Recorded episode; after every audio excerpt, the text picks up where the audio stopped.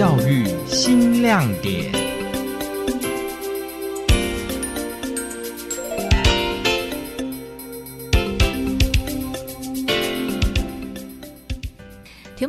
欢迎收听教育新亮点，我是台东分台徐元荣。今天节目呢，要带大家来关心在偏乡以教学换宿方式招募志工协助教学的路乐平台，让张世少教练有机会将直排轮带进台东县新义国校，陪伴孩子们一路学习成长。而直排轮除了是兴趣运动，也能是专长。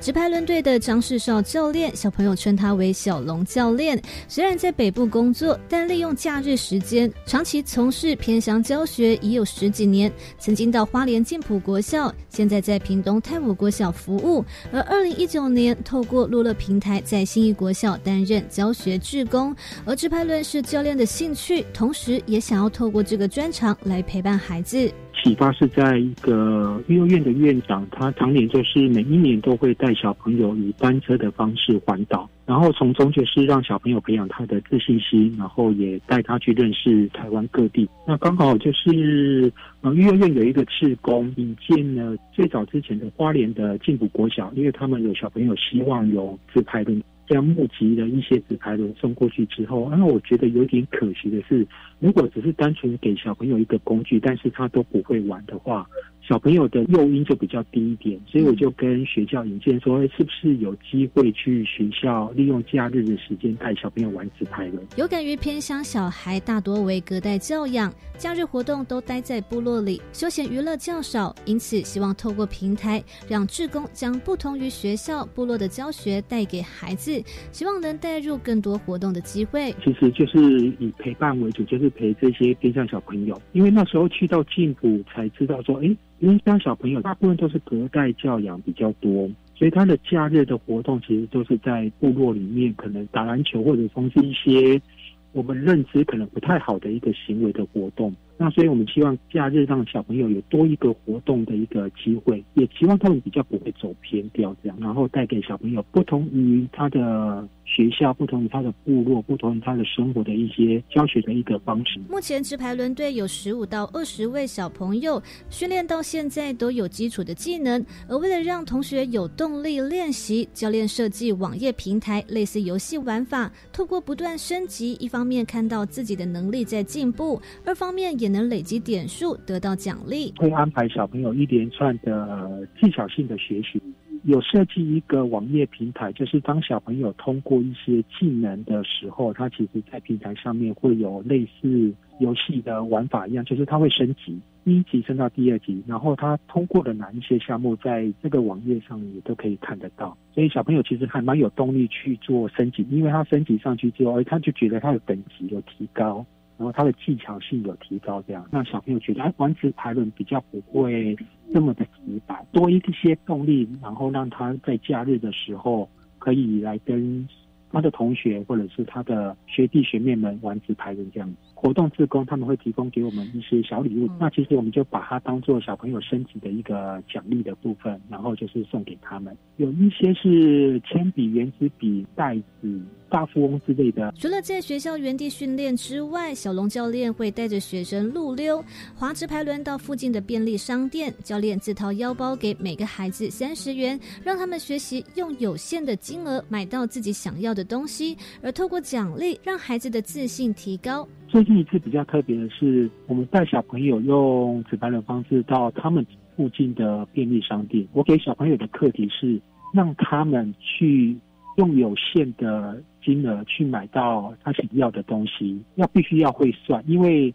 可能给的金额，例如说可能是三十块，那小朋友就要精打细算，买什么样的东西能刚好满到三十块。那另外一个方面就是合作的部分。那希望他可以跟别人合作，因为便利商店有一些商品是有打折，例如说第二件它是有打折的，所以他如果跟别人合作的话，他其实可以获得到的东西会更多。所以我们希望让小朋友去动一下，除了数学之外，怎么样去做合作，多一些不一样的学习啊。如果觉得偏乡的小朋友他的自信心很明显的实际上是不足的。所以我们希望透过其他的方式，能让小朋友的自信心提高。小龙教练也让孩子有个梦想与目标，在每个寒暑假都有远征活动。在二零二零年从台东出发前往花莲，两百五十公里的路程，有一部分孩子担任领队规划路线，也学习从中解决问题。我们也有带他们去参加过一次的比赛，然后后来因为疫情的关系，所以比赛几乎都是中断掉。接下来，其实我觉得孩子会来参加直排轮，其实我们会给他一个梦想。像我们每一年的寒暑假都会利用直排轮去做一个远征的活动，就是台东到花莲两百五十公里的挑战。所有的规划的行程，包含住宿、三餐、路线，或者是天气回报的部分，我们就会让孩子来做规划。那我们有一些部分的孩子会担任领队的部分，那他们去从中去学习怎么样去解决他生活当中所遇到的问题。中间就有小朋友碰到路线状况其实不太优的，所以他赶快找了火车站，然后自己第一次去买火车票，而且是买团队的火车票。然后问了多少钱？问了下一个地点的一个行程。每次的活动都在安全的情况下进行，而路溜每天的公里数都有限制，包含天气、体能、危险意识都是需要考量的。你例如说下雨，我们一定不会溜；天气太热，我们也是不会溜，因为担心小朋友的身体状况会中暑。直排人路溜来讲的话，当然它会有一定的危险性，所以我们在当中。其实也是在加强小朋友对个人的安全的教育，因为不管你走路、直排轮、单车，或者是未来可能骑摩托车，在马路上应该要注意的项目，其实都是大同小异的，提高小朋友的危机感。呃，类似像机车考照一样，就是有一些安全性的笔试，你一定要通过，然后你才可以参加路考。路考通过之后，两项通过之后，你才可以参加路流活动。早上我们大概就是抓三十公里。然后下午大概是抓二十公里。小龙教练说，直排轮只是个工具，由于速度慢，看到的风景人文也更多。希望让孩子们能走出舒适圈，看见更宽广的世界。借由这一个路溜的方式，是希望让他们踏出原生的一个地方，让他们去看到台湾其实还有更美、更漂亮的地方，让他们去认识。直排轮的速度其实不会很快，小朋友可以看到的人事物跟风景，其实上。是会更多的。嗯，我是期望让小朋友就是学习到一些成功的经验，然后学习到一些正面积极的思考。技巧性其实以小朋友来讲，他学得很快。嗯，我那时候就在思考说，然后他们可以得到什么？所以后来才会衍生，就是带他们用纸牌人当做一个交通工具。出去的原因之一，当他们去挑战了两百五十公里，他可以很骄傲的跟他身边所有的人讲说：“哎，我用纸牌轮特别的一个工具去完成了呃两百五十公里的挑战，或者是完成了一个环岛的挑战。无形当中，他可以比他同彩的小朋友或是同彩的同学更有一个特别的一个成功经验的一个部分啊。希望透过这一些方式，让他们的未来不管是。国中、高中、大学，或者是出社会之后，这些经验可以帮助他们成长学习的当中。不管是碰到失败，失败我们就站起来就好。等待疫情较趋缓，小龙老师将带孩子们继续挑战滑直排轮，从屏东到台北。呃，原定暑假的一个目标，我们希望从屏东出发，路溜到台北去。原本是计划会拜访三个公益团体，然后希望透过小朋友去协助他们。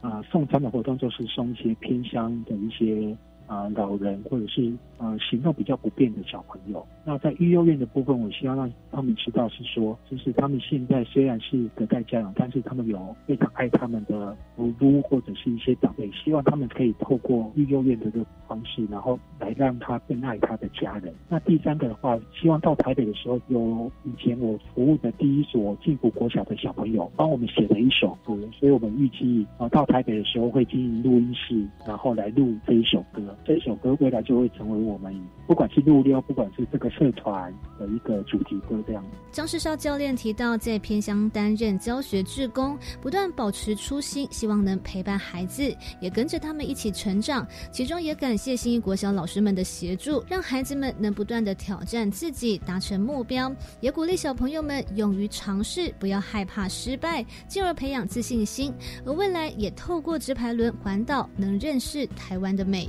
今天的教育新亮点就为您进行到这里，教育新亮点，我们下次见。